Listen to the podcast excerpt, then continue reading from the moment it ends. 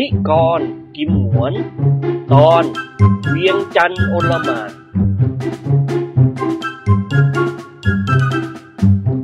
นิกรเก็บเงินตกได้ในตู้เสื้อผ้าของเจ้าคุณปัจจนึกสองหมื่นบาท ก็โกหกใครต่อใครว่าเขาถูกสลากกินแบ่งรัฐบาลรางวัลที่สองแล้วเขาก็ชวนเพื่อนเกอของเขากับท่านเจ้าคุณปัจจนึกและเจ้าแห้ว เดินทางไปทัศนาจรนครเวียงจันทร์แห่งประเทศลาว โดยให้คำมั่นสัญญาว่าเขาจะเป็นผู้จ่ายเงินทุกสิ่งทุกอย่าง นับตั้งแต่ค่ารถค่าเรือ ค่าโรงแรม ค่าอาหาร ตลอดจนกระทั่งค่าหมอนวดสาว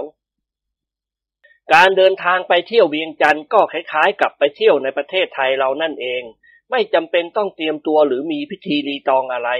หนังสือเดินทางรอบโลกของคณะพักสีสหายของเรา และเจ้าคุณปัจจนึกกับเจ้าแห้วก็มีอยู่แล้ว เพียงแต่ไปขอวีซ่าที่สถานเอกอัครราชทูตลาวเท่านั้น โดยขบวนรถด่วนกรุงเทพหนองคาย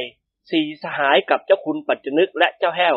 ก็มาถึงหนองคายในเวลา 11นาฬิกาของวันจันทร์ที่หนึ่งกุมภาพันธ์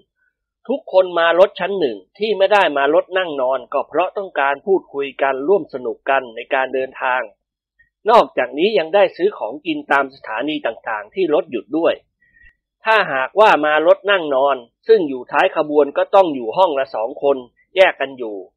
และพวกพ่อค้าแม่ค้าไม่เคยนำของไปเล่ขายทางรถนั่งนอนโทหรือนั่งนอนเอกไม่มีอะไรใหม่และแปลกตาสำหรับคณะพักสี่สหาย ซึ่งเคยมาหนองคายและอุดรบ่อยๆ เกี่ยวกับราชการทหารในฐานะที่ดรดิเลกเป็นหัวหน้านักวิทยาศาสตร์ และผู้เชี่ยวชาญสัพพวุธของกองทัพไทย แต่การมาหนองคายคราวนี้มาเป็นส่วนตัวในฐานะนักทัศนาจรไม่ได้มาเป็นทางการ ทุกคนจึงแต่งกายพลเรือนตามความสะดวก มีกระเป๋าเสื้อผ้าติดตัวมาคนละใบ ซึ่งเป็นกระเป๋าขนาดกลาง นอกจากนี้ก็มีเงินแอบซ่อนไว้ในตัว เท่าที่จะนำไปเวียงจันทร์ได้ ทางการกำหนดให้นำเงินออกนอกประเทศได้ 500 บาทสำหรับเงินไทย และ 150 ดอลลาร์อเมริกัน รถจักรยานสามล้อสามคัน ได้พาสี่สหายกับเจ้าคุณปัจจนึกและเจ้าแห้ว จากสถานีหนองคายมาถึงท่าข้ามในเวลาประมาณ 11นาฬิกา30 นาที ระยะทางจากสถานีมาท่าข้ามประมาณ 3 กิโลเมตร อีกครั้งหนึ่ง ที่คณะพักของเราได้เห็นแม่น้ำโขงซึ่งกว้างใหญ่กว่าแม่น้ำเจ้าพยาราวสองเท่า สายน้ำไหลจากเหนือลงสู่ทางใต้ทางเดียว มองแลเห็นท่าเรือทางฝั่งลาวคือท่าเดือ ซึ่งอยู่เยื้องไปทางท่าข้ามเล็กน้อย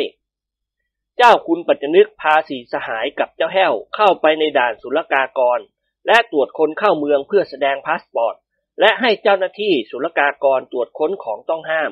แต่นายด่านและหัวหน้าตรวจคนเข้าเมือง รู้จักคุ้นเคยกับคณะพรรคสี่สหายเป็นอย่างดี จึงไม่มีการตรวจค้นกระเป๋าเสื้อผ้า เพราะเชื่อเกียรติ และการเชื่อเกียรตินี่เองทำให้สี่สหายกับเจ้าคุณปัจจนึก มีเงินติดตัวไปคนละไม่ใช่น้อยทั้งเงินบาทและดอลลาร์อเมริกัน โดยเฉพาะเสี่ยหงวนมีเงินไทยสองหมื่นบาท เงินดอลลาร์หนึ่งพันห้าร้อยดอลลาร์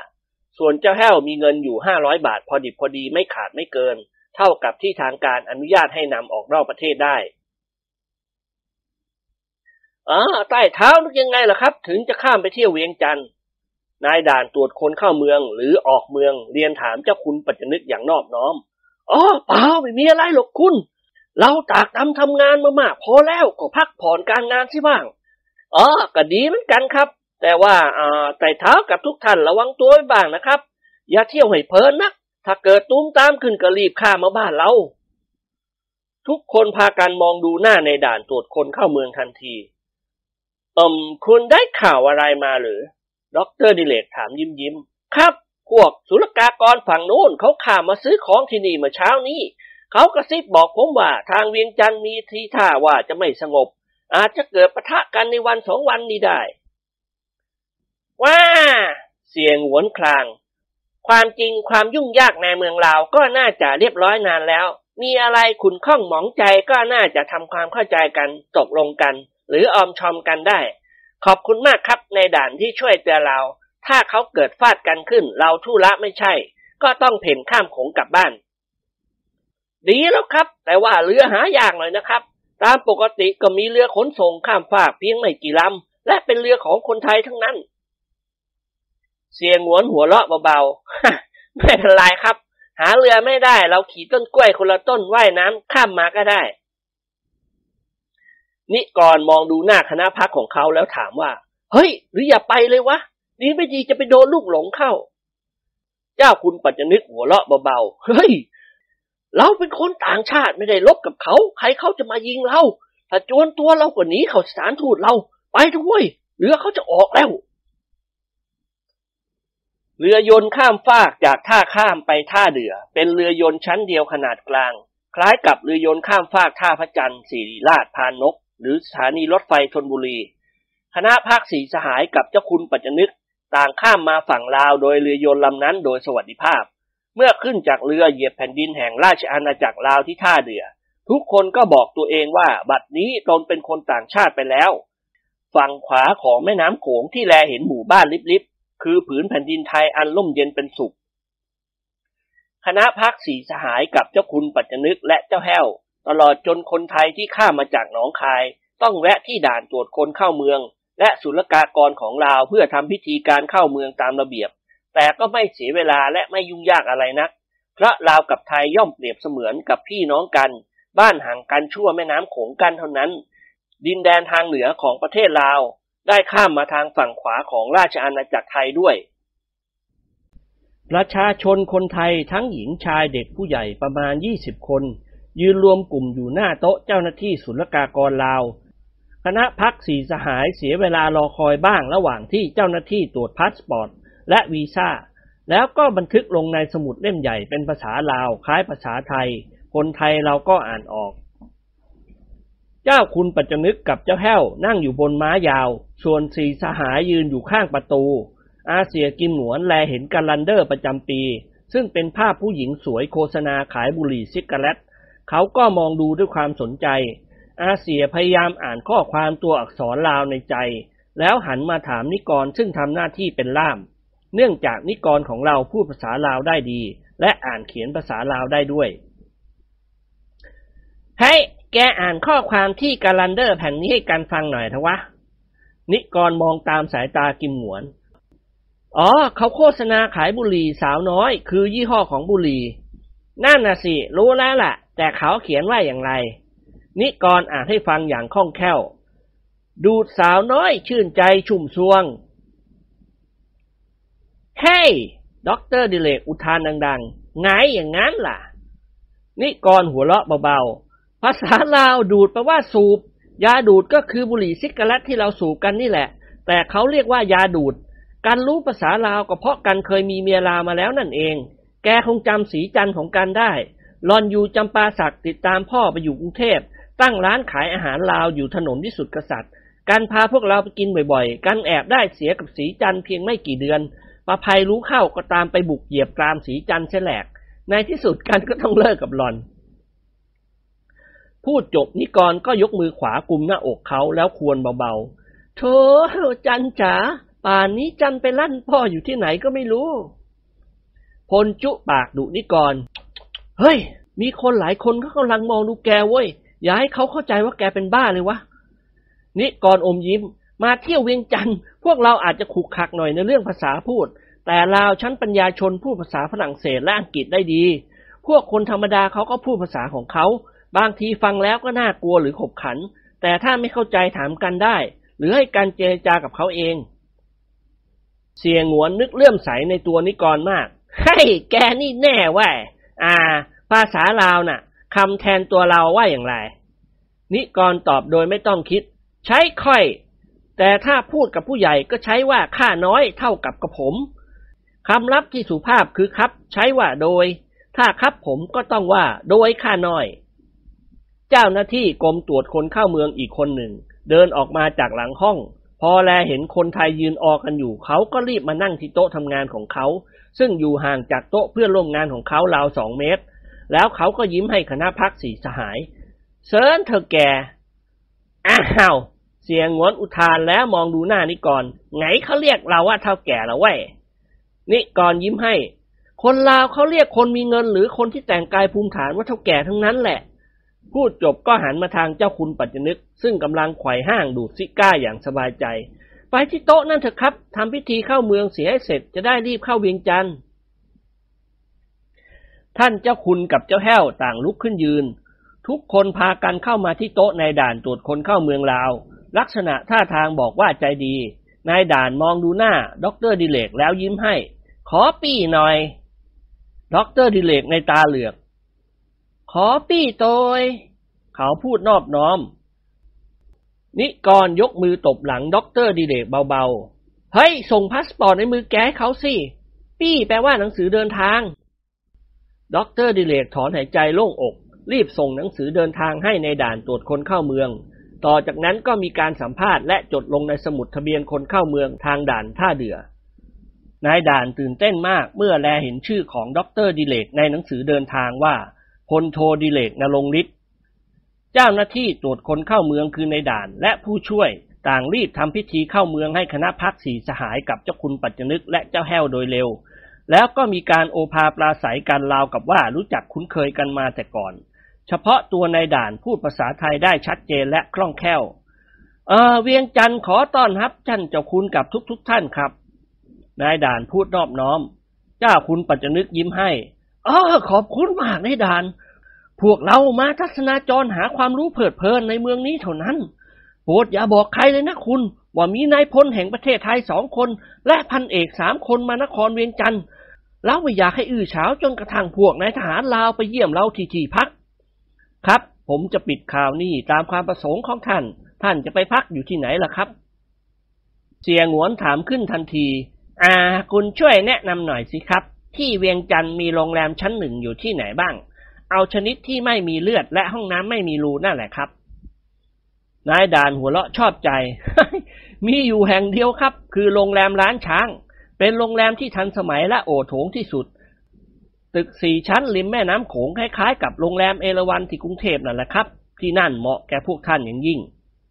กิมหงวนยกมือไหว้ในด่าน อ่า ขอบคุณครับ พวกเราเคยมาเวียงจันทร์สองสามครั้งแล้ว อ่า ผมถามอะไรอีกนิดเถอะในด่าน อัตราแลกเปลี่ยนเงินกีบขณะนี้เป็นอย่างไงร้อยกีบเท่ากับสี่บาทยี่สิบห้าสตางค์ครับ นิกรพูดเสริมขึ้น ธนบัตรลาวที่เป็นเงินกีบมีราคาอะไรบ้างครับ นายด่านยิ้มเล็กน้อย ก็มีหนึ่งกีบห้ากีบสิบกีบซาวกีบคือยี่สิบกีบ แล้วก็ห้าสิบกีบร้อยกีบแล้วก็ห้าร้อยกีบครับ ใบละร้อยกีบขึ้นไปใหญ่หน่อย ขนาดกระดาษเขียนจดหมายเห็นจะได้ ท่านจะแลกเงินไทยหรือดอลลาร์เป็นเงินลาวที่โรงแรมร้านช้างก็ได้ครับ โรงแรมที่คุณว่าน่ะ ชื่อร้านช้างหรือร้านช้าง นายด่านยิ้มแห้งๆล้านครับ ไม่ใช่ล้าน เจ้าคุณปัจจนึกหันมาทำตาเขียวกับลูกเขยจอมทะเลนของท่าน คณะพักสีสหายกับท่านเจ้าคุณปัจจนึก สนทนากับในด่านตรวจคนเข้าเมืองสักครู่ก็กล่าวคำอำลา แล้วพากันหิ้วกระเป๋าเสื้อผ้าไปทางด่านศุลกากร เพื่อให้เจ้าหน้าที่ตรวจค้นตามระเบียบ แต่ในด่านตรวจคนเข้าเมืองติดตามมาด้วย เมื่อนายด่านศุลกากรทราบว่า นักทัศนาจรคณะนี้เป็นนายทหารผู้ใหญ่ของกองทัพบกไทย ก็ไม่ได้มีการตรวจค้นของต้องห้าม ที่ท่าเรือนั่นเอง รถแท็กซี่หลายคันจอดรอคอยรับผู้โดยสารเรียงรายเป็นแถว มีทั้งรถเบนซ์โอเปิลเปอโยต์ ออสติน และมอริส ที่ใหม่เอี่ยมก็มี กลางเก่ากลางใหม่ก็มี เมื่อสี่สหายกับเจ้าคุณปัจจนึกเดินผ่านมา นักขับแท็กซี่ ชาวลาวก็เข้ามาลุมล้อมหน้าล้อมหลัง ไปเวียงบ่อไปสายไปเวียงแม่นบ่อนิกรกล่าวกับเจ้าหนุ่มผมเต่าทองคนหนึ่ง ไปเวียงจักกีบ คนละสองร้อยกีบ นิกรสันศีษะ แพงเว้ยร้อยกีบไปบ่อเจ้าหนุ่มนักขับแท็กซี่เท้นหัวเราะไม่ร้อยกีบห้วยอ้าวเสียงหัวร้องลั่น ปาดเข้ามายกมือซ้ายค้ำคอนักขับแท็กซี่กระเด็นไป โพดเดเดสิว้ยไม่ไปก็มาไปสิวะ นิกรดึงคอกิมหงวนไว้ เฮ้ยอย่าไอ้หงวน เขาไม่ได้พูดหยาบคายอะไรหรอกห้วยเป็นคำอุทานของคนลาวภาษาลาวเว้ยอ่าอาเสียพูดยานคาง ลืมไป นึกว่าภาษาไทยสองร้อยกีบนี่มันเท่าไหร่วะไอ้กอนแปดบาทห้าสิบสตางค์จากนี่เข้าไปในเมืองระยะสามสิบกิโลเมตรเห็นจะได้ หมอนี่เรียกค่าโดยสารคนละสองร้อยกีบว้าเสียงหวนเอตโล แล้วแกเสือกไปต่อเขาทำไมวะ ไปเถอะ คนละเท่าไหร่ก็ช่างมัน นิกรว่าต้องไปสองคันเว้ย คนขับรถพูดเสริมขึ้นด้วยเสียงแป่งๆสองคันคันละสามตัวพอดี พลมองดูนักขับแท็กซี่หนุ่มอย่างขบขันหกคนเว้ย ไม่ใช่หกตัว ตัวน่ะเขานับเป็ดไก่หรือหมูหมา นักขับแท็กซี่ทำตาโตช่วย ค่อยบ่ได้ว่าจังสัน กิมหงวนสะดุ้งโยง มองดูนักขับแท็กซี่ในวัยหนุ่มอย่างเคืองๆห้วยอีกแล้ว ขอซื้อเธอว่าคำนี้ ไปตกลงกับเพื่อนแกอีกคันสิ พาพวกเราไปส่งที่โรงแรมลานช้าง ในนาทีนั้นเอง แท็กซี่เบนซ์รวมสองคัน ก็พาคณะพรรคสี่สหายกับเจ้าคุณปัจจนึกและเจ้าแห้ว เดินทางจากท่าเรือมุ่งตรงไปเข้าเมือง เวียงจันทร์ถ้าเปรียบเทียบกับประเทศไทยก็เท่ากับจังหวัดเล็กๆ ของเราเท่านั้น แม้กระทั่งอำเภอบ้านโป่งก็ยังใหญ่กว่า มีอาคารบ้านเรือนหนาแน่นกว่ามาก จากท่าเรือไปประมาณ 20 กิโลเมตร ถึงสามแยกค่ายจินายโม ค่ายทหารของฝ่ายรัฐบาล ต่อจากนั้นอีกในราว 10 กิโลเมตรก็เข้าสู่ตัวเมืองเวียงจันทร์โรงแรมลานช้างให้ความสุขสบายแก่คณะพักสีสหายของเราเป็นอย่างยิ่ง ทั้งหกคนพักอยู่ที่ห้องเดอลุกติดติดกันรวมสามห้อง พลกับดิเลก นิกรกับเสียงหวนและเจ้าคุณปัจจนึกกับเจ้าแห้ว เวียงจันทร์ไม่ได้มีผู้คนมากมายเหมือนกรุงเทพ รถยนต์ก็มีน้อยไม่ต้องกลัวว่าจะถูกรถยนต์จะชนตาย ผู้คนโดยมากนิยมขี่รถจักรยานสองล้อ ร้านอาหารชั้นพัตตาคารมีไม่กี่แห่ง ราคาอาหารแพงมาก บรรดาเครื่องอุปโภคบริโภคต่างๆ โดยมากส่งมาจากฝั่งไทย เว้นแต่เครื่องสำอางมาจากฝรั่งเศส ตามถนนหนทางมีทหารลาวพลุกพล่าน ทหารพลล่มสวมหมวกแบเล่สีแดง ทหารลาบสวมแบเล่สีกุมท่า หรือหมวกแก๊ปทรงอ่อน ส่วนทหารที่ทำการลบหรือประจำในป่าสวมเสื้อกางเกงลายพร้อย คณะพักสีสหายได้ออกเที่ยวชมนครเวียงจันทร์ในตอนบ่าย เช่ารถยนต์สองคัน ชมบ้านเมืองปูชนียสถานโบราณวัตถุ เช่นธาตุหลวงเจดีย์ใหญ่อยู่ชานเมือง แล้วเที่ยวตลาดแรงคือตลาดเย็น ซึ่งไม่สู้จะคึกคักอะไรนัก คนขับรถบอกว่าตลาดเช้า คือตลาดเช้าสนุกมาก มีผู้สาวและแม่หญิงตลาดเบียดเสียดเยียดยัดกันเฮ้ยผู้สาวและแม่หญิงมันต่างกันยังไงวะไอ้ก่อนอาเสียถามนิกรด้วยความสงสัยหลังจากกลับโรงแรมในตอนเย็น สงสัยเหรอ นิกรพูดยิ้มยิ้มผู้สาวหมายถึงผู้หญิงที่ยังไม่มีผัว หรือคนที่มีแล้วแต่ไม่บอกให้ใครรู้ ส่วนแม่หญิงหมายถึงผู้หญิงทั่วๆไป และก็ผู้หญิงหมายถึงเมียเรา อาเสียทำหน้าเบ้ มาเที่ยวเพียงวันเดียวก็ชักเบื่อเสียแล้ว เวียงจันทร์มันแคบและสงบเงียบเกินไป บ้านเราสนุกกว่าหลายเท่า พลว่าพรุ่งนี้ลองไปเที่ยวตลาดเช้าที่อนุสาวรีย์ประชาธิปไตยเขาหน่อยสิคนรถมันคุยว่าสนุกมาก เรานัดให้มารับเราโมงเช้า เจ้าคุณปัจจนึกมองดูนาฬิกาในห้องโถงชั้นล่างของโรงแรม แล้วท่านก็กล่าวกับคณะพักสีสหาย เฮ้ย ขึ้นห้องเราเสียทีจะวะห้าโมงเย็นแล้ว จะได้อาบน้ำอาบท่าเปลี่ยนเครื่องแต่งตัวแล้วลงมากินเหล้ากันที่บาร์ก่อนที่ใครจะพูดอะไร พนักงานรับใช้ประจำห้องเดอลุกก็พาตัวเดินลงบันไดมาจากชั้นบน พอแลเห็นคณะพักสีสหาย เขาก็หยุดชะงักแล้วก็ปาดเข้ามาหาก้มศีรษะโค้งคำนับ ธนบัตรอเมริกันใบละสิบดอลลาร์ที่กิมหนวนทิปให้บ่อยหนุ่มคนนี้ เมื่อตอนมาถึงโรงแรมทำให้เขาพร้อมที่จะปฏิบัติรับใช้คณะพักสีสหายทุกสิ่งทุกประการ ห้าว่าไง เสียงหวนถามยิ้มยิ้มบอยหนุ่มพูดอ้อมแอมไม่เต็มเสียง เอ่อ มื้อขำกินเข่าบอ อาเสียทำหน้าชอบกลหรืออยากกินก็กินไปคนเดียวสิเว้ย น้อย อยู่ดีๆ มาถามว่ากินเข่าไหม นิกรหัวเราะกากมองดูเสียงหวนอย่างขบขันเขาถามว่าค่ำวันเนี้ยพวกเราจะกินอาหารของโรงแรมไหม เขาจะได้เตรียมไว้คำว่าเข่าก็คือข้าวนั่นเอง อ่าฮ่า อาเสี่ยพูดยานคางแล้วยิ้มให้บอยหนุ่ม กินเสน้องชาย อาหารฝรั่งสำหรับเราหกคน โดยข้าน้อย บอยหนุ่มรับคำอย่างพี่นอบพี่เทา อาหารพิเศษเอาบอด็อกเตอร์ดิเรกพูดเสริมขึ้น เอิมอาหารพิเศษขอข้าวผัดสักหนึ่งโถข้าวผัดใส่ซิ้นหยังด็อกเตอร์ดิเรกกลืนน้ำลายเอื้อก เอาผ้าซิ่นผัดกับข้าวอย่างนั้นเหรอ นิกรพูดพลางหัวเราะพลาง เฮ้ย ซิ้นแปลว่าชิ้นโว้ยบอกเขาสิว่าแกต้องการข้าวผัด ซิ้นหมู ซิ้นวัว หรือซิ้นกุ้ง ซิ้นปูด็อกเตอร์ดิเรกหัวเราะหึ่ๆพยักหน้ากับเด็กหนุ่มแล้วว่า ซิ้นอะไรก็ได้ แต่อย่าเอาผ้าซิ่นใส่ลงไปก็แล้วกัน พวกเราจะลงมาห้องกินข้าวหนึ่งทุ่มตรงเข้าใจโต้ยขน้อย บอยพูดพางก้มศีรษะเล็กน้อย แล้วเดินไปจากที่นั่น ความเข้าใจผิดในเรื่องภาษาทำให้มีเรื่องขบขันตลอดเวลา คืนนั้นคณะพักสี่สหายกับเจ้าคุณปัจจนึกไม่ได้ออกไปเที่ยวที่ไหน เจ้าหน้าที่ของโรงแรมคนหนึ่งบอกว่าเวียงจันทร์จะคลึกคืนก็ตอนหัวค่ำเท่านั้น หลังจาก 20 นาฬิกาล่วงแล้วก็สงบเงียบ อย่างไรก็ตามเจ้าแห้วถือโอกาสไปดูหนังไทยและภาคไทย 2 กุมภาพันธ์ 2508 คณะพักสีสหายกับเจ้าคุณปัจจนึกและเจ้าแห้วได้ปรากฏตัวขึ้นที่ตลาดเช้าในเวลาประมาณ7นาฬิกา30นาทีทุกคนพากันเที่ยวเตร่ชมผู้คนชาวเวียงจันทร์มาจ่ายตลาด ชายชราคนหนึ่งยืนอยู่ในท่ามกลางราวมุงประมาณสิบคน และกำลังเล่าเรื่องอะไรเรื่องหนึ่งให้คนเหล่านี้ฟัง คณะพักสีสหายเข้ามารวมกลุ่มกับเขาด้วย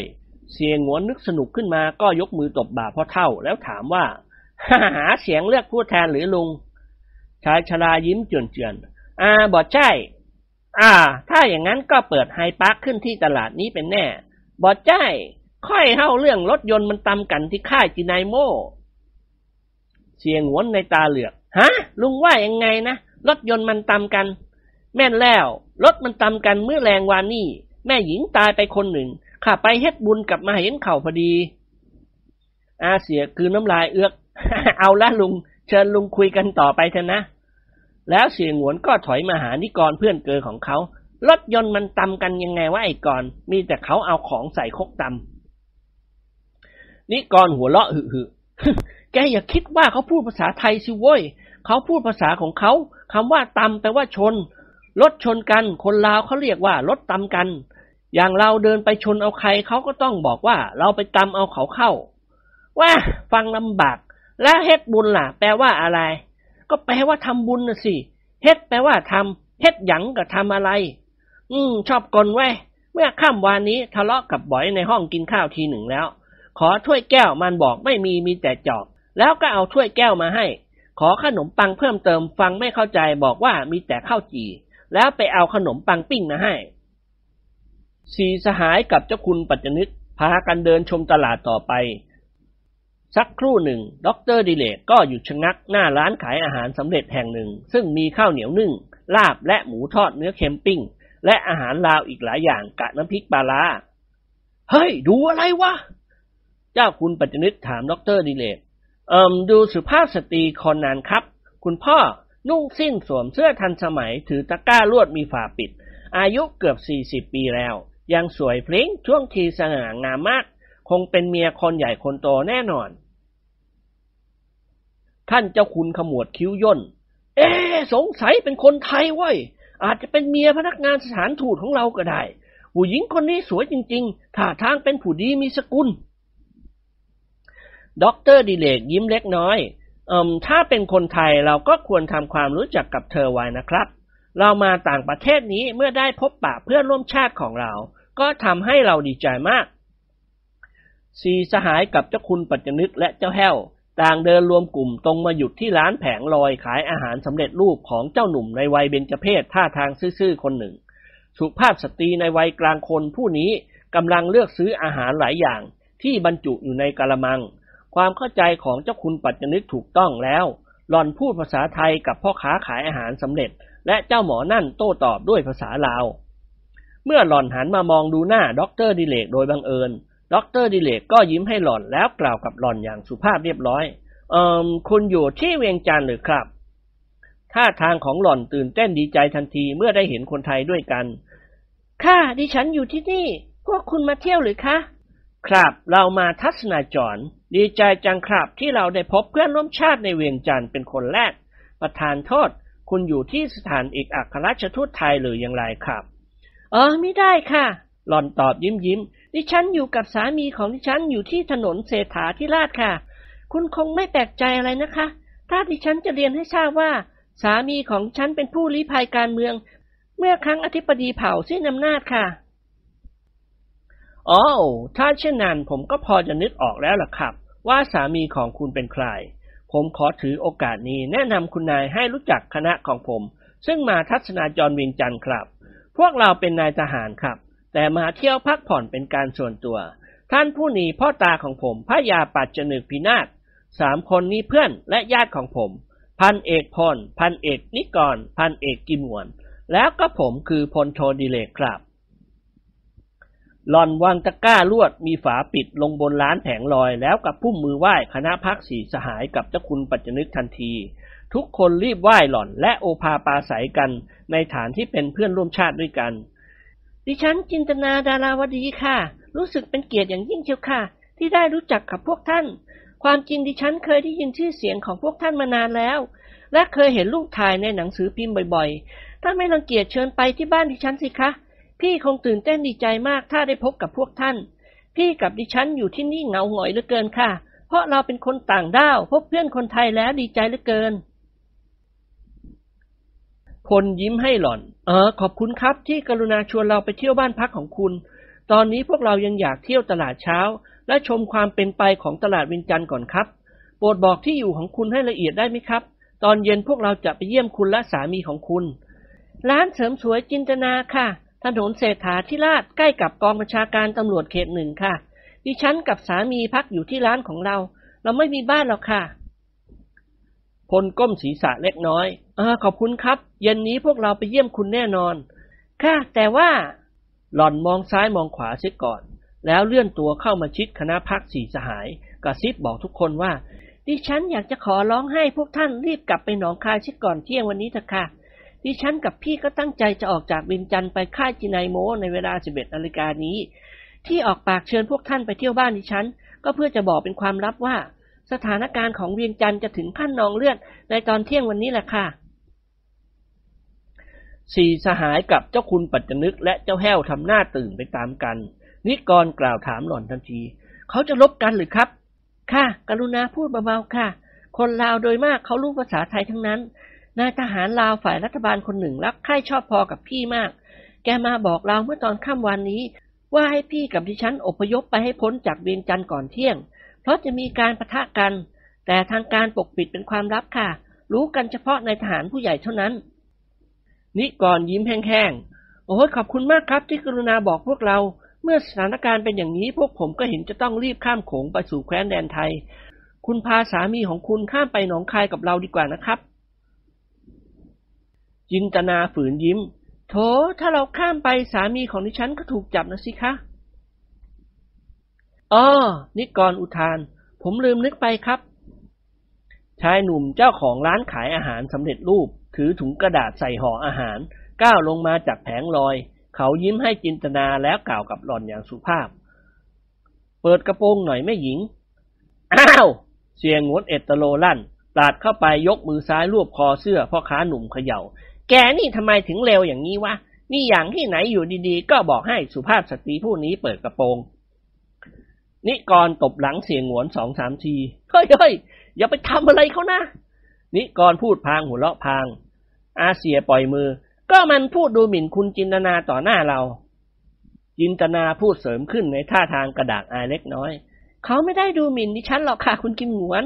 คำว่ากระโปรงภาษาลาวแปลว่าตะกร้าค่ะ เขาไม่กล้าถือวิสาสะเปิดตะกร้าของดิฉัน ซึ่งวางอยู่บนแผงลอยนี่ เขาก็ขอร้องให้ดิฉันช่วยเปิดให้ เสียงหวนทำหน้าชอบกล แล้วกัน ไอ้ผมเข้าใจผิดคิดว่าเขาพูดภาษาไทย ขอร้องให้คุณเปิดกระโปรงให้เขาดู จินตนาเปิดตะกร้าลวดของหล่อนออก เจ้าหนุ่มพ่อค้าขายอาหารสำเร็จบนพึมพำที่เขาเกือบจะถูกเสียงหวนตะบันหน้าเขา เขาใส่ถุงกระดาษสีน้ำตาลลงในตะกร้าของหล่อน แล้วหันมามองดูกิมหวนอย่างเคืองๆขอโทษทีน้องชาย อาเสียพูดยิ้มยิ้มห้วย จะตีข่อยแล้วยังจะขอโทษอีกอย่างอาเสียกืนน้ำลายเอื้อกห้วยอีกแล้ว เสียงหัวเราะอย่างคืนเคงจินตนาจัดแจงชำระเงินให้เจ้าหนุ่มพ่อค้าแล้ว หล่อนก็หันมาพูดกับคณะพักสีสหาย ดิฉันต้องกราบลาพวกท่านละค่ะอ่า ขอให้ท่านรีบกลับบ้านเราเถอะนะคะ เพื่อจะได้ปลอดภัย ลาละค่ะ ต่างฝ่ายต่างยกมือไหว้กระทำความเคารพกัน ต่อจากนั้นจินตนาก็หิ้วตะกร้าจ่ายกับข้าวของหล่อน พาตัวเดินไปจากที่นั่นสี่สหายกับเจ้าคุณปัจจนึกและเจ้าแห้ว ต่างพากันมองดูหล่อนจนรับตา แล้วนิกรก็ร้องขึ้นดังๆห้วย เจ้าคุณปัจจนึกสะดุ้งโหยง อะไรวะก่อน เปล่าครับ แล้วแกเสือกแหกปากมาทำไม ซ้อมพูดภาษาลาวครับ อ่า เดินต่อไปเถอะโว้ยพวกเรา แล้วก็กลับโรงแรมเตรียมข้ามโขง no ด็อกเตอร์ดิเรกอุทานขึ้นดัง ๆ แกขี้ขลาดแล้วข้ามไปหนองคายคนเดียว ฉันยังไม่ไปหรอก จะอยู่สังเกตการณ์อยู่ในเวียงจันทร์นี่แหละ ดูเขารบกันสนุกดี อย่างน้อยเราก็จะได้รู้ว่าทหารลาวมีวิธีการลบอย่างไร มีอาวุธอะไรใช้บ้าง พลเห็นพ้องด้วย เออ จริงเว้ย อยู่ดูเขาลบกันดีกว่า ขณะนี้ลาวมีอยู่หลายพวกด้วยกัน ประเทศลาวกำลังยุ่งเหมือนกับได้กลุ่มหนึ่ง ที่ยุ่งจนแทบจะแก้ไม่ออกพอๆกับเวียดนาม ไม่มีประเทศใดในเอเชียอาคเนย์จะสุขสบายเหมือนเมืองไทยของเราหรอก บ้านเมืองของเราร่มเย็นเป็นสุขที่สุด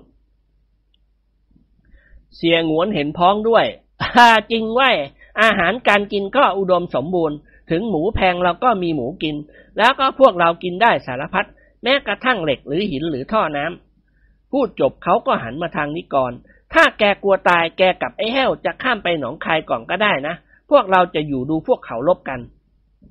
นิกรค้อนประหลับประเหลือก มาด้วยกันแล้วจะแยกไปยังไงอะ ความจริงเราไม่ควรอุตริมาเที่ยวเมืองลาวเลย คณะพักสี่สหายกับเจ้าคุณปัจจนึกและเจ้าแห้ว พากันเที่ยวชมตลาดเช้าต่อไป ประชาชนชาวเวียงจันทร์ยังมีการเคลื่อนไหวกันตามปกติ ร้านรวงเปิดทำการค้าขายเหมือนเช่นเคย แต่พวกนายทหารชั้นผู้ใหญ่รู้ดีว่าตอนเที่ยงวันนี้ จะมีการประทะกันอย่างนองเลือด เมื่อพวกปฏิวัติใช้กำลังหักโค่นรัฐบาล เพื่อแย่งชิงอำนาจและด้วยเหตุผลอื่นๆ ก่อนเที่ยงวันนั้นเองสีสหายกับเจ้าคุณปัจจนึกและเจ้าแห้ว ได้พากันออกจากโรงแรมลานช้าง เดินเที่ยวกันอีก โดยตั้งใจหาอาหารกลางวันรับประทาน ซึ่งเป็นอาหารง่ายๆ ไม่ใช่อาหารฝรั่งของโรงแรม วิกฤตการณ์เกิดขึ้นในนครเวียงจันทร์แล้ว ตามสี่แยกและสถานที่สำคัญหลายแห่ง มีทหารรักษาการและมีลังปืนกลรถถัง M24 3-4 คัน วิ่งไปมา นอกจากนี้ก็มีรถจิ๊ปวิลลี่ หรือจิ๊ปเล็ก ติดปืนกลเบา บรรทุกทหารวิ่งไปมารอบนครเวียงจันทร์นี้ ทหารของรัฐบาลแต่งเครื่องฝึกสวมหมวกเหล็ก มีอาวุธครบครัน ทั้งนายและพลทหารทุกคน มีผ้าพันคอสีเหลือง เป็นเครื่องหมายพอแลเห็นแต่ไกลทหารของรัฐบาลอยู่ในบังคับบัญชาของนายพลกุประสิทธิ์อภัย และนายพลอ้วน คณะพักสีสหายบุกเข้าไปในร้านขายอาหารและเครื่องดื่มแห่งหนึ่ง ย่านกลางชุมชน หรือกลางนครเวียงจันทร์นั่นเอง ห้างร้านต่างๆ ส่วนมากยุติการค้าแล้ว บ้างก็กำลังปิดประตูหน้าร้าน การจราจรตามถนนสายต่างๆ เบาบางลงไปมาก มีแต่รถทหารวิ่งไปมา อย่างไรก็ตามชาวจีนแต้จิ๋วเจ้าของร้านอาหารและเครื่องดื่มร้านนี้ เป็นนักฉวยโอกาส เมื่อร้านอาหารและเครื่องดื่มใกล้เคียงปิดร้าน และเขาไม่ยอมปิดร้านสองคูหาของเขา ก็มีประชาชนมาอุดหนุนอย่างคับคั่ง จนกระทั่งโต๊ะอาหารในร้านเกือบจะหาที่ว่างไม่ได้สี่สหายกับเจ้าคุณปัจจนึกและเจ้าแห้วนั่งรวมกันที่โต๊ะว่างโต๊ะหนึ่ง ซึ่งเป็นโต๊ะสี่เหลี่ยมยาวนั่งได้หกคนพอดี ลูกจ้างประจำร้านเป็นคนลาวปลาดเข้ามาต้อนรับ เจ้าคุณปัจจนึกพยักหน้าให้เจ้าหนุ่มรูปร่างผอมบางแล้วออกคำสั่ง ขอน้ำแข็งใส่น้ำชาสักหกแก้วก่อน ร้อนเหลือเกิน เจ้าหนุ่มลาวทำหน้าชงน น้ำแข็งบ่มี นิกรพูดเสริมขึ้น น้ำก้อนใส่น้ำชา หนุ่มลาวยิ้มแล้วร้องตะโกนไปทางหลังร้าน น้ำก้อนใส่น้ำชาหกจอก เสียงงวนทำตาปริบๆมองดูนิกรอย่างแปลกใจเขาเรียกน้ำแข็งเป็นน้ำก้อนอย่างนั้นเหรอ เออ ถ้าแกเรียกน้ำแข็งคนลาวเขาไม่รู้เรื่องหรอก ต้องบอกเขาว่าน้ำก้อน แล้วก็ถ้วยแก้วเขาก็เรียกว่าจอกชอบกลเว้ย ถ้าอย่างนั้นแกช่วยสั่งอาหารทีเถอะวะ สั่งก๋วยเตี๋ยวผัดมากินกันด็อกเตอร์ดิเรกพูดเสริมขึ้นอำกันเอาข้าวผัดใส่ไข่ดาวช่วยสั่งให้ด้วย นิกรพยักหน้ารับทราบแล้วมองดูคณะพรรคของเขา ไอ้หมอเอาข้าวผัด นอกนั้นก๋วยเตี๋ยวผัดนะ จะได้สั่งมากินเร็วๆประเดี๋ยวเขาก็จะฟาดกันแล้ว มองดูถนนสิแทบจะไม่มีคนเดินแม้แต่คนเดียวพลยิ้มให้นิกร โอเค สั่งก๋วยเตี๋ยวราดหน้ามาเถอะ กันไม่ค่อยหิวหรอก นิกรเงยหน้าขึ้นมองดูคนรับใช้ประจำร้าน เฮ้ยข้าวคั่วหนึ่งจาน เฮ้ยเฮ้ยเฮ้ยด็อกเตอร์ดิเรกเอ็ดตะโรลั่น ข้าวผัดเว้ยไม่ใช่ข้าวคั่ว แกนึกขลังอะไรขึ้นมาวะ ถึงได้สั่งข้าวคั่วมาให้กันกิน นิกรมองดูดิเรกอย่างขบขัน แกไม่รู้ก็อย่าอวดรู้หน่อยเถอะว่า ถ้ากันสั่งข้าวผัดเจ้าหมอนี่ก็ฟังไม่รู้เรื่อง และจะตอบกันว่าไม่มี ข้าวผัดที่เรากินกันภาษาลาวเขาว่าข้าวคั่วด็อกเตอร์ดิเรกอ้าปากหวอ โอ้ all right แล้วก๋วยเตี๋ยวผัดล่ะก๋วยเตี๋ยวผัดลาวเขาเรียกว่า เฝอคั่วราดหน้าอย่างเมืองเราแต่ใส่กะปิแทนเต้าเจี้ยวอร่อยดีเหมือนกัน เมียกันที่เป็นลาวเคยทำให้กันกิน พูดจบนิกรก็เงยหน้าขึ้นมองดูคนรับใช้ แล้วสั่งก๋วยเตี๋ยวผัดห้าจาน ข้าผัดใส่ไข่ดาวอีกจานหนึ่ง ในราวสิบนาที ข้าวผัดและก๋วยเตี๋ยวผัดก็ถูกยกมาเสิร์ฟให้ตามคำสั่ง เมื่อรถถัง M24 คันหนึ่งผ่านมา ประชาชนที่รับประทานเครื่องดื่มและอาหารหลายต่อหลายคน ก็รีบขุนผันลุกขึ้นชำระเงิน และพากันออกไปจากร้านอย่างร้อนรนซึ่งบางคนแกล้งทำเป็นตกใจวิ่งออกไปจากร้านโดยไม่ยอมจ่ายเงินก็มี คณะพักสีสหายของเรากับเจ้าคุณปัจจนึกและเจ้าแห้ว คงนั่งรับประทานอาหารกลางวัน และวิพากษ์วิจารณ์กันถึงสถานการณ์อันเลวร้ายที่กำลังจะเกิดขึ้น เมื่อก๋วยเตี๋ยวผัดและข้าวผัดเกลี้ยงจานแล้ว นิกรก็สั่งโอเลี้ยงหกแก้ว ขณะนั้นมีนายทหารลาวคนหนึ่งเข้ามาในร้าน และนั่งลงที่โต๊ะว่าง ซึ่งอยู่ติดติดๆกับคณะพักสีสหายของเราสิบโทในเครื่องแบบทหารลาบผู้นี้สะพายปืนยิงเร็วอยู่บนบ่าขวา ที่หน้าอกเสื้อมีระเบิดมือผูกติดอยู่สองลูก เขาเป็นชายหนุ่มในวัยสามสิบปี รูปร่างค่อนข้างเล็กผอมเกรงสิบโทผู้นั้นสั่งน้ำอัดลมหนึ่งขวด เขานั่งห่างจากเสียงหวนเพียงฟุตเดียวเท่านั้น เพราะโต๊ะติดติดกันเพื่อสงวนเนื้อที่ เมื่อเขาหันมาสบตากับเสียงหวน อาเสียก็ยิ้มให้และกล่าวทัก อาสวัสดีหมูนายสิบทหารลาวรู้ดีว่าคณะพักสี่สหายกับเจ้าคุณปัจจนึกและเจ้าแห้วเป็นคนไทย เพราะรูปร่างลักษณะการแต่งกายบอกให้เขารู้ว่าเป็นคนไทยที่มีฐานะดี ข้ามมาเที่ยวเวียงจันทร์เขายกมือวันทยาหัดแล้วพูดยิ้มยิ้มเออสวัสดีครับ เสียงหวนหันมาทางนี้ก่อนแพ้ช่วยแปลหน่อยว่าทหารลาวคนนี้เขาพูดว่าอะไร นิกรแยกเขี้ยวแล้วตวาดแวดเขาพูดไทยเว้ยไม่ได้พูดลาวอาเสียยิ้มแห้งๆ เปลี่ยนสายตามาที่นายสิบร่างเล็ก ซึ่งแต่งเครื่องฝึกสวมหมวกเหล็ก พร้อมที่จะทำการลบได้ทุกขณะ เสียงหวนกล่าวถามนายสิบผู้นั้นเป็นภาษาลาวค่อยไข่หูว่าพวกเจ้าจะลบกับไข่มื้อเที่ยงนี้จะลบกันแม่นบ่แม่น นายสิบร่างเล็กยิ้มน้อยยิ้มใหญ่แล้วพูดภาษาไทยอย่างชัดเจนลำบากนะก็พูดไทยกับผมเถอะครับ ผมเป็นคนลาวก็จริง แต่ผมเคยไปเรียนที่กรุงเทพพอสำเร็จมัธยมหกผมก็กลับมาอยู่เวียงจันทร์เข้าสมัครเป็นนักเรียนนายสิบและเป็นทหารเลยมา เสียงหวนยิ้มเจือนๆฮ่าถ้าอย่างนั้น ผมกับหมูก็คงจะพูดคุยกันอย่างสบาย โดยไม่ต้องมีล่าม เชิญมานั่งร่วมโต๊ะกับพวกเราเถอะหมูอ๋อขอบคุณครับ ผมอยู่ช้าไม่ได้หรอกครับ ผมคุมทหารอยู่ที่ลังปืนที่สี่แยกนี่เอง ผมหิวน้ำก็เลี่ยงมาดื่มน้ำอัดลมครับ ผมคิดว่าพวกคุณคงพึ่งมาจากหนองคาย ใช่ครับ เรามาบ่ายวันนี้เอง และพักอยู่ที่โรงแรมลานช้าง หมูช่วยบอกผมหน่อยเถอะว่าขณะนี้มีอะไรเกิดขึ้น ทำไมร้านลวงถึงปิดหมด และผู้คนหลบอยู่แต่ในบ้านสิบโทรีทหารลาวบอกกิมหนวนตามตรง ตำรวจกับทหารปากซันคิดปฏิวัติรัฐบาลครับ ดูเหมือนว่าขณะนี้ผู้ใหญ่ทั้งสองฝ่ายกำลังเจรจากันอยู่ พลกล่าวกับนายสิบทหารลาวทันที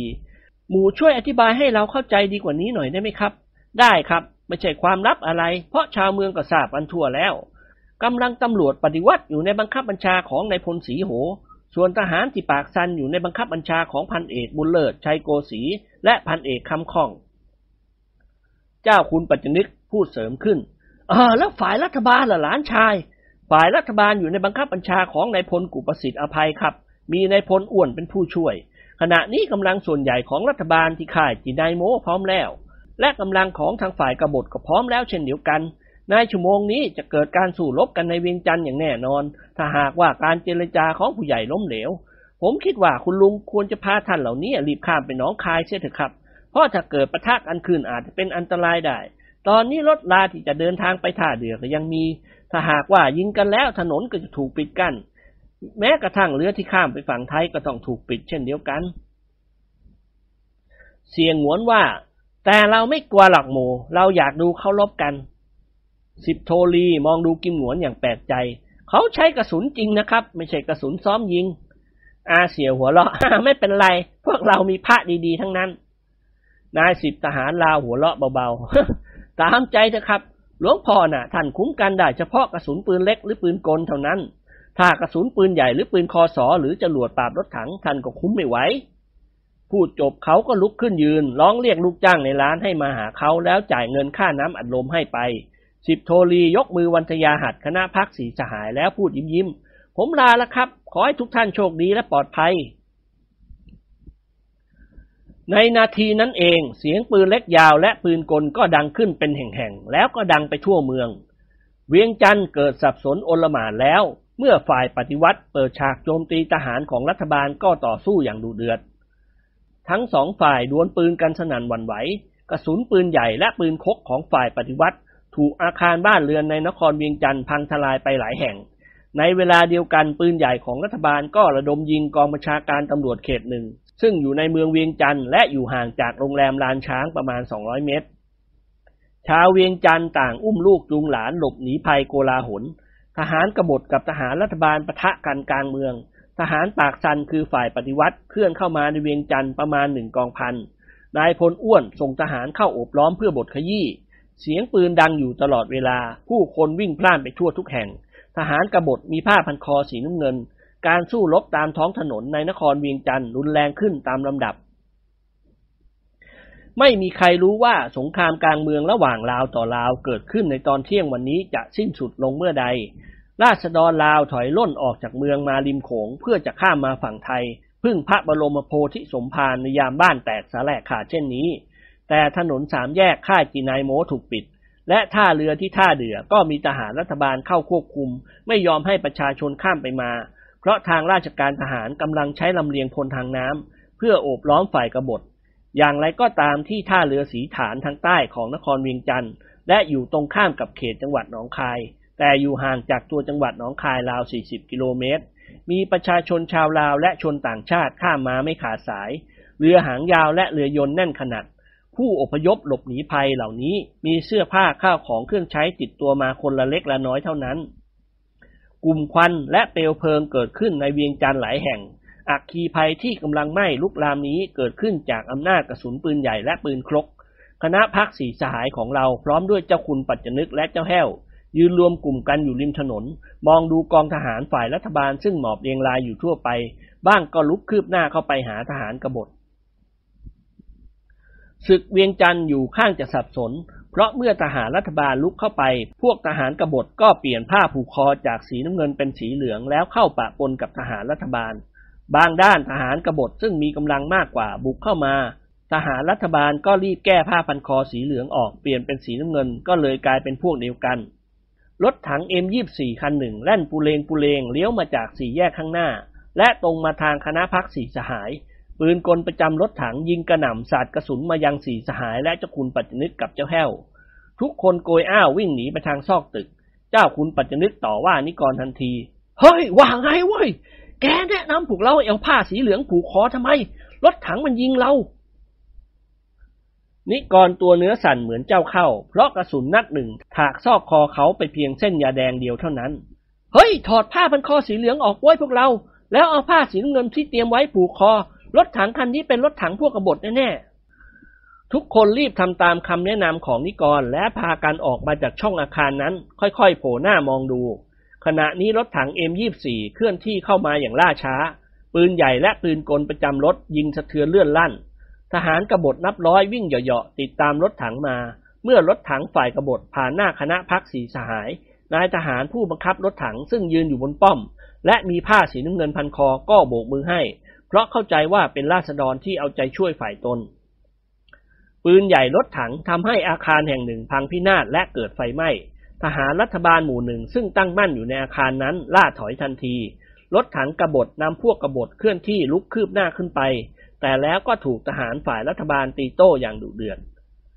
ปืนจรวดปราบรถถังหรือที่เรียกว่าบาซูก้าได้ทำลายรถถังคันนั้น ด้วยการยิงอันแม่นยำ M24 ฝ่ายกบฏไฟลุกโชดช่วงทั้งคัน ทหารประจำรถต่างกระโดดลงมาจากรถทีละคน คนหนึ่งซึ่งคงเป็นพลขับ ถูกกระสุนปืนกลล้มลงตายกลางถนน ทหารกบฏล่าถอยย้อนกลับมาทางคณะพรรคสี่สหาย ทหารรัฐบาลซึ่งมีรถจี๊ปติดปืนกลเบาคันหนึ่ง และรถถัง M24 อีกคันหนึ่งรุกไล่ติดตามมา นิกรรีบร้องบอกคณะพรรคของเขา เฮ้ยเร็วเปลี่ยนผ้าพันคอเป็นสีเหลืองเว้ยทหารรัฐบาลใกล้เข้ามาแล้ว ด็อกเตอร์ดิเรกชักรำคาญใจอ่าผูกเสียสองสีเลยเป็นไงวะ ไม่ได้ นิกรตวาดลั่น ชักช้าตายนะเว้ย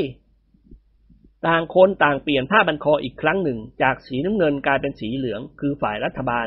ทุกคนแลเห็นทหารกบฏถูกยิงตายนอนแงแก่อยู่บนถนนหลายคน ขณะนี้เครื่องบินฝ่ายรัฐบาลรวมสามเครื่อง ได้บินเข้ามาในนครเวียงจันทร์แล้ว นักบินได้ทิ้งระเบิดโจมตี กองบัญชาการตำรวจเขตหนึ่ง ซึ่งตำรวจของนายพลศรีโหตั้งรับอยู่ที่นั่น เวียงจันทร์กลายเป็นแดนมิกสันยีไปแล้ว เสียงปืนกลและปืนใหญ่ดังอยู่ตลอดเวลา แล้วก็มีเสียงระเบิดของเครื่องบินตำรวจของนายพลศรีโหต้องทิ้งที่มั่นแตกพ่ายยับเยินแทบจะคุมกันไม่ติด ฝ่ายรัฐบาลลุกไล่ทหารกบฏผ่านหน้าคณะพักสีสหายไปสักครู่ พวกกบฏซึ่งได้รับกำลังหนุนอีกสองกองร้อย ก็เข้าช่วยพักพวกของตนสู้รบกับทหารของรัฐบาล ตั้งปืนกลหนักและจรวดปราบรถถังที่สี่แยก รถจิ๊บติดปืนกลเบาของฝ่ายรัฐบาลถูกยิงพลิกคว่ำ ส่วนรถถัง M24 ก็ถูกยิงพัง ทหารประจำรถตายหมด ทหารของรัฐบาลที่กำลังลุกคืบหน้าได้รับคำสั่งให้ล่าถอยมาทางคณะพักสีสหายอีกว้ายเสียงหัวร้องขึ้นดัง ๆ ไม่ได้ความไว้ผัดกันลุกผัดกันถอยหลายเที่ยวเบื่อเต็มทนแล้ว ทุกคนยืนรวมกลุ่มอยู่ที่ระหว่างซอกตึก ซึ่งเป็นตอกแคบๆ เมื่อกองทหารรัฐบาลถอยผ่านไป นิกรก็พยักหน้ากับดรดิเลก แต่ก่อนที่เขาจะพูดว่าอะไรดรดิเลกก็ชิงพูดขึ้นก่อน เปลี่ยนผ้าพันคอ นิกรหัวเราะเฮ้ออย่าล่ำไร ทหารกบฏใครเข้ามาแล้ว ใครผูกผ้าพันคอสีเหลืองมีหวังถูกยิงทิ้ง ไม่เชื่อก็ตามใจ ทุกคนรีบเปลี่ยนผ้าพันคอตามคำสั่งนิกร แก้ผ้าเหลืองออกเก็บใส่กระเป๋า แล้วผูกผ้าพันคอสีน้ำเงินแทน ทหารกบฏรุกไล่ทหารรัฐบาลไปประมาณ 200 เมตร ก็หยุดชะงัก แล้วถอยกลับมาอีก พล กิมหงวนด็อกเตอร์ดิเรกกับเจ้าคุณปัจจนึก ต่างมองดูหน้านิกรแล้วร้องขึ้นพร้อม ๆ กันราวกับนัดกันไว้ เปลี่ยนผ้าพันคอ นิกรอดหัวเราะไม่ได้เฮ้ยพอแล้วเลิกใช้ผ้าพันคอกันที แล้วรีบหนีไปสถานทูตของเราเถอะ รู้สึกว่ามันลบกันหนักขึ้นทุกที ถึงกับใช้เครื่องบินโจมตีแล้ว ขืนป้วนเปี้ยนอยู่แถวนี้เราก็คงมีหวังเท่งถึงไปตามกัน เจ้าคุณปัจจนึกเห็นพ้องด้วย เออ นั่นน่ะสิ พ่อกำลังจะบอกพวกเราอยู่ที่เดียวว่าเราควรจะหลบไปอยู่ในสถานทูตไทยของเราดีกว่า แล้วท่านก็หันมาทางพล หรือยังไงพล ดีเหมือนกันครับ ทหารที่สู้รบกันมีจำนวนมากขึ้นทุกที ผู้คนเข้าอพยพหลบหนีกันไปหมดแล้ว เหลือแต่พวกเราเท่านั้น ไปเถอะเข้าตอกนี่แหละครับ พยายามลัดเลาะไปจนกว่าจะถึงสถานทูตของเรา ที่นั่นคงมีพวกคนไทยเข้าไปอยู่กันแน่น ในราว 13นาฬิกา30 นาทีสี่สหายกับเจ้าคุณปัจจนึกและเจ้าแห้วก็มาถึงสถานเอกอัครราชทูตไทย ปรากฏว่าคนไทยหลายสิบคนได้หลบมาอยู่ในสถานทูตนี้แล้ว เจ้าหน้าที่สถานทูตและเอกอัครราชทูตไทย ได้ให้การต้อนรับพี่น้องชาวไทยของท่านอย่างดีที่สุด ธงไตรลงของเรายังคงโบกสะบัดพลิ้วเป็นสง่าท่ามกลางเสียงปืนดังกึกก้องไปทั่วเมืองตลอดเวลา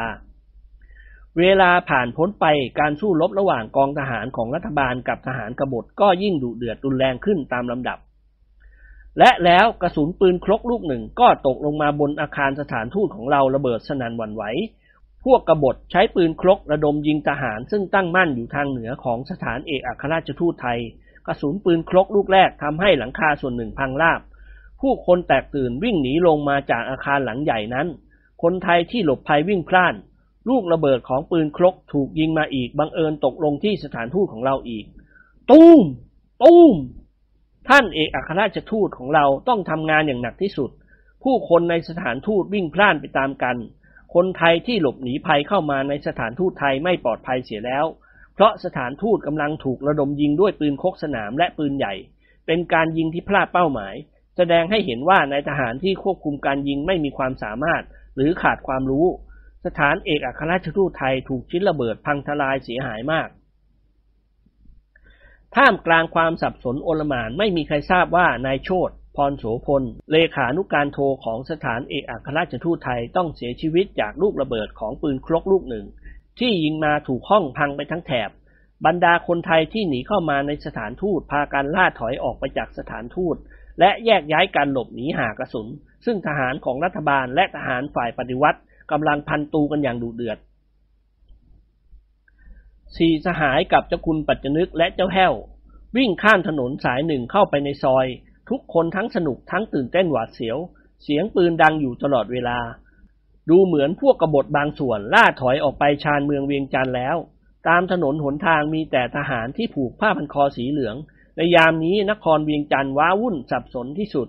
ราษฎรชาวลาวต่างหลบหนีกระสุนปืน อุ้มลูกจูงหลานร้องไห้กระจองงองแง บ้างก็กู่ตะโกนเรียกหากัน ในที่สุดคณะพักสีสหายก็ย้อนกลับมาที่ร้านเครื่องดื่มและอาหารร้านนั้น แต่เจ้าของร้านได้พาครอบครัวของเขาหลบหนีไปแล้ว เปิดร้านสองคูหาทิ้งไว้ โดยไม่มีเวลาปิดประตูใส่กุญแจ ที่สี่แยกห่างจากร้านอาหารประมาณร้อยเมตร สี่สหายกับเจ้าคุณปัจจนึกและเจ้าแห้ว ก็ได้พบกับนายสิบทหารลาวร่างเล็ก ผู้มีนามว่าสิบโทลีเขากับทหารหนึ่งหมู่ อยู่ในลังปืนกลที่ใช้กระสอบทรายกั้น ปืนกลเบาหนึ่งกระบอกอยู่ในลังปืนหันหน้าไปทางทิศใต้ มีรถถัง M24 จอดอยู่กลางสี่แยกคันหนึ่ง สิบโทลีและเห็นคณะพักสี่สหาย เขาก็ปาดเข้ามาหาทำไมไม่หลบไปที่สถานทูตของท่านล่ะครับ ที่นี่ไม่ปลอดภัยนะครับ เราได้รับข่าวทางโทรศัพท์สนามเดี๋ยวนี้เองว่าทหารปากซันสองกองพันกำลังเคลื่อนมาเกือบจะถึงเวียงจันทร์แล้ว รีบไปที่สถานทูตไทยดีกว่าครับ เสียงหวนขมวดคิ้วย่นฮะไปอยู่ให้เน่านะสิพวกเราเพ่นออกมาจากสถานทูตเมื่อกี้นี้เอง ไม่รู้ว่าฝ่ายไหนยิงปืนใหญ่และปืนคอไปตกสถานทูตตั้งหลายนัด ขณะนี้ก็ยังระดมยิงอยู่ สิบโทรีลืมตาโพลงอ๋ออย่างนั้นหรือครับ คงเป็นการกระทำของทหารกบฏแน่ๆ ฝ่ายรัฐบาลได้ทำตารางยิงปืนใหญ่และปืนคกไว้เรียบร้อยแล้วนี่ครับ ปืนใหญ่ของรัฐบาลยิงเข้ามาในเมืองก็ยิงไปที่กองประชาการตำรวจเขตหนึ่งแห่งเดียวเท่านั้น และมีเครื่องบินตรวจตำแหน่งกระสุนตกด้วย ไม่ได้ยิงส่งเดช ส่วนปืนคอก็ยิงในระยะใกล้ถึงมองเห็นเป้าหมาย แต่ว่าใกล้ๆกับสถานทูตไทย มีทหารรัฐบาลยึดจุดยุทธศาสตร์บางแห่งอยู่ พวกกบฏอาจจะระดมยิงทหารของรัฐบาลแต่ผิดพลาดไปก็ได้นะครับ ผมเสียใจมากที่สถานทูตไทยได้รับความเสียหาย นิกรพูดเสริมขึ้น ไม่ใช่เสียหายอย่างเดียวนะคุณ อาจมีใครแข่งถึงไปบ้างก็ได้ ตอนที่พวกเราและคนไทยหลายคนล่าถอยออกมา สถานทูตถูกปืนคกพังยุบลงมาแถบหนึ่ง สับสนโอลหมานกันไปหมด สิบโทลีมองดูคณะพักสี่สหายกับเจ้าคุณปัจจนึกและเจ้าแห้วด้วยความห่วงใย ขอให้พวกท่านพยายามหนีข้ามไปหนองคายเถอะครับ การสู่รบอาจจะรุนแรงมากขึ้นเมื่อกบฏรับกำลังหนุน ขืนอยู่ในเมืองเวียงจันทร์คงจะถูกลูกหลงแน่นอน เจ้าคุณปัจจนึกกล่าวถามขึ้นทันที ช่วยแนะนำเราหน่อยสิหลานชาย เราจะข้ามโขงในตอนไหนบ้าง ไปท่าเรือไม่ใช่ใกล้อ๋อท่าเรือไปไม่ได้แล้วครับ ถนนท่าเรือมาเวียงจันทร์ถูกปิดแล้ว และที่ท่าเรือที่จะข้ามไปหนองคายทหารรัฐบาลก็ยึดไว้ไม่ยอมให้เรือข้าม ไปทางโน้นสิครับ ไปที่ท่าเรือสีฐาน ทางใต้ของเวียงจันทร์พอจะหาเรือข้ามไปฝั่งอำเภอสีเชียงใหม่ทางฝั่งไทยได้ ผมทราบข่าวว่าราษฎรชาวเวียงจันทร์นับหมื่นกำลังข้ามไปฝั่งไทยที่ท่าสีฐาน รีบไปกันเถอะครับ แต่คงจะเสี่ยงภัยบ้าง เสียงหวนยิ้มให้นายสิบทหารลาวผู้มีอัธยาศัยหาไปส่งพวกเราหน่อยสิหมู สิบโทรีหัวเราะเบาๆ ไม่ได้หรอกครับ ขืนทิ้งนาทีไปผมก็ถูกยิงเป้าเท่านั้นนี่ก่อนว่าเพื่อมิตรภาพระหว่างลาวกับไทย ยอมถูกยิงเป้าเถอะครับ ช่วยพาพวกเราไปส่งที่ท่าเรือสีฐานหน่อยเถอะไหว้นะน้องชาย นายสิบทหารลาวทำหน้าเบ้ เห็นจะไม่ไหวละครับ ผมยังไม่อยากตาย พวกท่านเสี่ยงภัยกันไปเองก็แล้วกัน ทหารน่ะ เขาไปยิงราษฎรหรอก เว้นแต่จะถูกลูกหลงเขาก็ช่วยไม่ได้ เชื่อผมเถอะครับ อย่าอยู่เว้งจันเลย มีข่าวมาตะกี้นี่เองว่าในายพลภูมิกับในายพลสีโห ได้บัญชาการรบคุมทหารกบฏที่เข้าตีเวียงจันทน์ด็อกเตอร์ดิเรกสะดุ้งเล็กน้อยเอ่มนายพลภูมิครับด็อกเตอร์ดิเรกมองดูคณะพรรคของเขา ถ้านายพลภูมิเป็นหัวหน้าฝ่ายปฏิวัติสงครามกลางเมืองระหว่างลาวต่อลาว อาจจะรุนแรงมากและยืดเยื้อไปนาน พวกเรากลับบ้านกันเถอะ เวียงจันทน์ไม่มีอะไรสนุกแล้ว มีแต่เสียงปืนดังกึกก้องไปทั่วเมือง พลพัชราพรเห็นพ้องด้วย เออ ถ้าเช่นนั้นพวกเราไปสีฐาน มันจะไปได้อย่างไร และไปถึงเมื่อไรก็ตามเรื่องมันเถอะสี่สหายกับเจ้าคุณปัจจนึกและเจ้าแห้ว ต่างอำลาสิบโทลี แล้วพากันไปจากที่นั่น เสียงปืนดังอยู่ไกลๆแถวชานเมือง รถจิบและรถบรรทุกทหารวิ่งพล่านทำหน้าที่รักษาการในนครเวียงจันทร์ แต่พระเพลิงยังคงเผาผลาญบ้านเรือนเคหสถานของราษฎรไม่ต่ำกว่าสามสี่แห่ง โดยไม่มีการดับปล่อยให้มันดับไปเอง อาคารร้านค้าปิดเงียบ บางแห่งก็เปิดทิ้งไว้ ผู้คนหายไปหมดแล้ว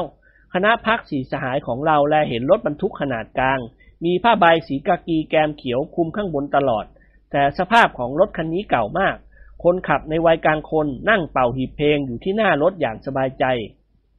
อาเซียกล่าวกับคณะพักของเขาเฮ้ยได้การแล้วเว้ย ขอเช่ารถคันนี้ให้ไปส่งเราที่ท่าเรือสีฐานแก้แล้วกัน ถูกแพงเท่าไรก็เอาเถอะวะ เรามีเงินติดตัวมาเยอะแยะกลัวอะไร ขอให้เราได้ข้ามไปบ้านเราเท่านั้น ขืนอยู่เวียงจันทร์มีหวังเท่งถึงแน่ๆ เสียงปืนที่เบาบางลงไปไม่ได้ หมายความว่าการลบจะสิ้นสุดลงง่ายๆ พลยกมือตบหลังนิกรเบาๆ เฮ้ย แกทำหน้าที่เป็นล่ามหน่อยสิ ทุกคนเดินตรงมาที่รถเชฟโรเลตโกโรโกโส ซึ่งอย่างน้อยก็คงใช้มาตั้งแต่สมัยพระร่วงขุนรามคำแหงมหาราช บังโคลนถลอกปอกเปิกบุบบิบบู้บี้ ยางทั้งสี่เส้นโล้นเลี่ยนมองไม่เห็นดอกแล้ว อย่างไรก็ตามรถคันนี้ก็ยังใช้การได้ดี นายแก้วคนขับรถ และเจ้าของรถบรรทุกคันนี้มีอาชีพในทางรับจ้างขนของด้วยรถของเขา ซึ่งโดยมากเป็นสินค้าผักปลาวิ่งอยู่ในเวียงจันทร์หรือไปค่ายจิตนายโมไปท่าเดือ บางทีก็ไปท่าเรือสีฐาน เมื่อคณะพักสีสหายกับเจ้าคุณปัจจนึกและเจ้าแห้ว เข้ามาหยุดยืนรวมกลุ่มกันข้างรถบรรทุกคันนั้น นายแก้วชาวลาวก็หยุดเป่าหีบเพลงมองดูอย่างตื่นตื่นนิกรยิ้มให้และกล่าวทัก บอกกูตายหรือ นายแก้วหัวเราะเบาๆกวนยางตายบอกกัวกัวบ่มีกิน เออแม่นแล้ว ไปส่งพวกเราที่ท่าสีฐานหน่อยได้บอเอาจักกีบว่าวมา นายแก้วทำหน้าเบ้ห้วยบ่ไป เสียงหวนชักจิ๋วไม่ไปก็ไม่ไปสิว้ยทำไมต้องร้องห้วยด้วยพุทโธพลดูอาเซีย ก็มันภาษาของเขาดีว่า แต่กันไม่อยากฟัง เสียงหวนเถียง นิกรก้าวขึ้นไปนั่งบนรถเคียงข้างคนขับ ค่อยให้เจ้าสองพันกีบ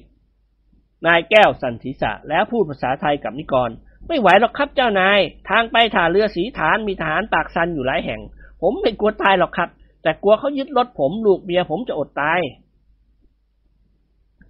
เสียงวนยิ้มออกมาได้ รถของแกคันนี้ราคาเท่าไหร่ คิดเป็นเงินดอลลาร์สิ แกพูดภาษาไทยได้อย่างนี้ก็ดีแล้ว กันจะขอซื้อรถของแกจ่ายเงินสดเป็นเงินดอลลาร์เดี๋ยวนี้ นายแก้วมองดูเสียงหวนอย่างสนใจ แล้วเขาก็พอรู้ว่ากิมหวนเป็นคนไทยที่มีฐานะสูง เจ้านายซื้อรถผมแล้วจะขับเองหรือครับ ใช่ แกจะเอาเท่าไหร่ล่ะ แต่ขอให้พูดกันเป็นดอลลาร์ พูดเป็นกีบแย่ไว้ร้อยกีบมันสี่บาทเท่านั้น นายแก้วนึกดีใจอย่างยิ่ง ถ้าหากว่าเสี่ยงหวนซื้อรถของเขาจริง เพราะเขาจะได้เอาเงินไปซื้อรถใหม่ คือรถใช้แล้วแต่มีสภาพดีกว่ารถคันนี้ เขารีบผุนผันลงจากรถแล้วกล่าวกับกิมหวนอย่างนอบน้อม พันดอลลาร์เป็นยังไงครับ อาเสียกืนน้ำลายเอื้อกรถนี่ขอทิ้งแล้วนี่หว่า เอาตั้งพันเชียวเหรอ คิดเป็นเงินไทยสองหมื่นกว่าบาทเอาไว้ขาดตัวครับเจ้านายไม่ซื้อก็ตามใจ แต่ผมกล้ารับรองว่าไม่มีรถคันไหนที่จะรับพวกเจ้านายไปสีฐานหรอกครับรถไปทางนั้นถูกทหารกบฏยึดไว้ใช้หมดพันดอลลาร์ไม่แพงนะครับ เจ้านายเป็นคนไทยขับไปเองคงไม่ยึด เสี่ยหงวนล้วงกระเป๋ากางเกงข้างหลังหยิบธนบัตรใบละร้อยดอลลาร์ปึกหนึ่ง ออกมานับได้สิบฉบับ แล้วส่งให้นายแก้วเอ้อเอาไป เป็นอันว่าฉันซื้อรถแก นายแก้วยกมือไหว้ปลกปลกโอ้ขอบคุณครับเจ้านาย แล้วเขาก็รับธนบัตรอเมริกันมานับตรวจดูถูกต้อง ก็เก็บไว้ในกระเป๋าเสื้อเชิ้ตเก่าๆของเขาเชิญสักครับรถคันนี้เป็นของเจ้านายแล้วกุญแจอยู่ที่สวิตช์ไฟนะครับยางอะไรมีไหม เจ้าคุณปัจจนึกถาม นายแก้วหันมามองดูท่านเจ้าคุณมีครับแต่อยู่ที่บ้าน เจ้าคุณปัจจนึกขมวดคิ้วย่น ถ้าอย่างนั้นแกรีบไปเอามาให้เราสิยางของแกทั้งสี่เส้นมันจะระเบิดอยู่แล้ว บ้านผมอยู่หลวงพระบางนะครับ ถ้าให้ผมไปเอายางอะไหล่ก็ต้องรอผมอยู่ที่นี่อีกสามสี่วัน ท่านเจ้าคุณกืนน้ำลายเอือก แล้วเครื่องมือประจำรถมีอะไรบ้าง แกอย่าพึ่งไปนะเว้ยต้องยืนอยู่ที่นี่จนกว่าพวกเราจะนำรถคันนี้ไป นายแก้วยิ้มแห้งๆเครื่องมือประจำรถไม่มีครับว่าแล้วรถของแกเสียแกทำยังไงขอยืมเขาตามอู่ครับ เสียงหวนพูดตัดบทไปเถอะครับคุณอา เสียงปืนมันดังถี่ขึ้นอีกแล้ว และดูเหมือนใกล้เราเข้ามาทุกที คุณอาขึ้นไปนั่งข้างหน้าให้ไอกรขับรถคันนี้ ผมสามคนกับไอ้แห้วจะนั่งอยู่ในผ้าใบ พูดจบจิมหวนก็หันมาทางนายแก้ว ไปสีฐานไปทางไหนล่ะพี่ชาย เขาชี้มือไปทางซ้ายของเขา ไปทางถนนสายนี้ครับ พอถึงสี่แยกก็เลี้ยวขวาออกไปชานเมืองแล้วก็ตรงเรื่อยไป อาเซียพาพลกับดรดิเลกและเจ้าแห้วอ้อมไปทางท้ายรถ แล้วปีนขึ้นไปบนรถ ท่านเจ้าคุณนั่งอยู่ตอนหน้ารถคู่กับนิกรซึ่งเป็นคนขับ